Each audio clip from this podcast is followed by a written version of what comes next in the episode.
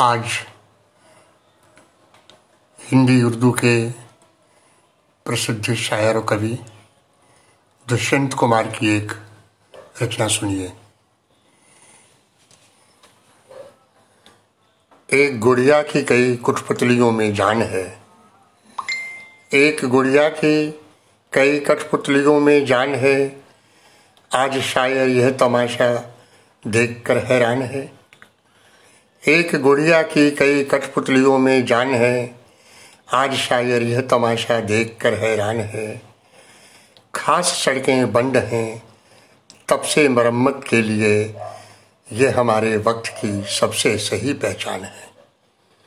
खास सड़कें बंद हैं।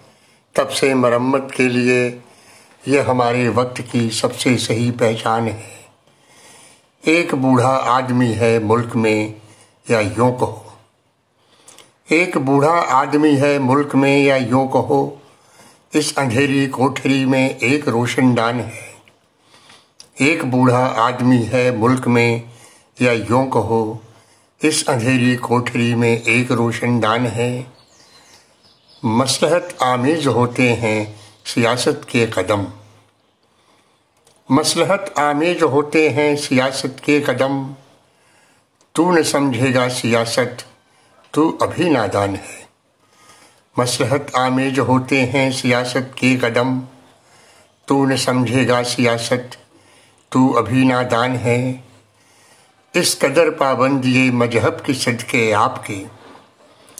इस कदर पाबंद ये मज़हब के सदके आपके।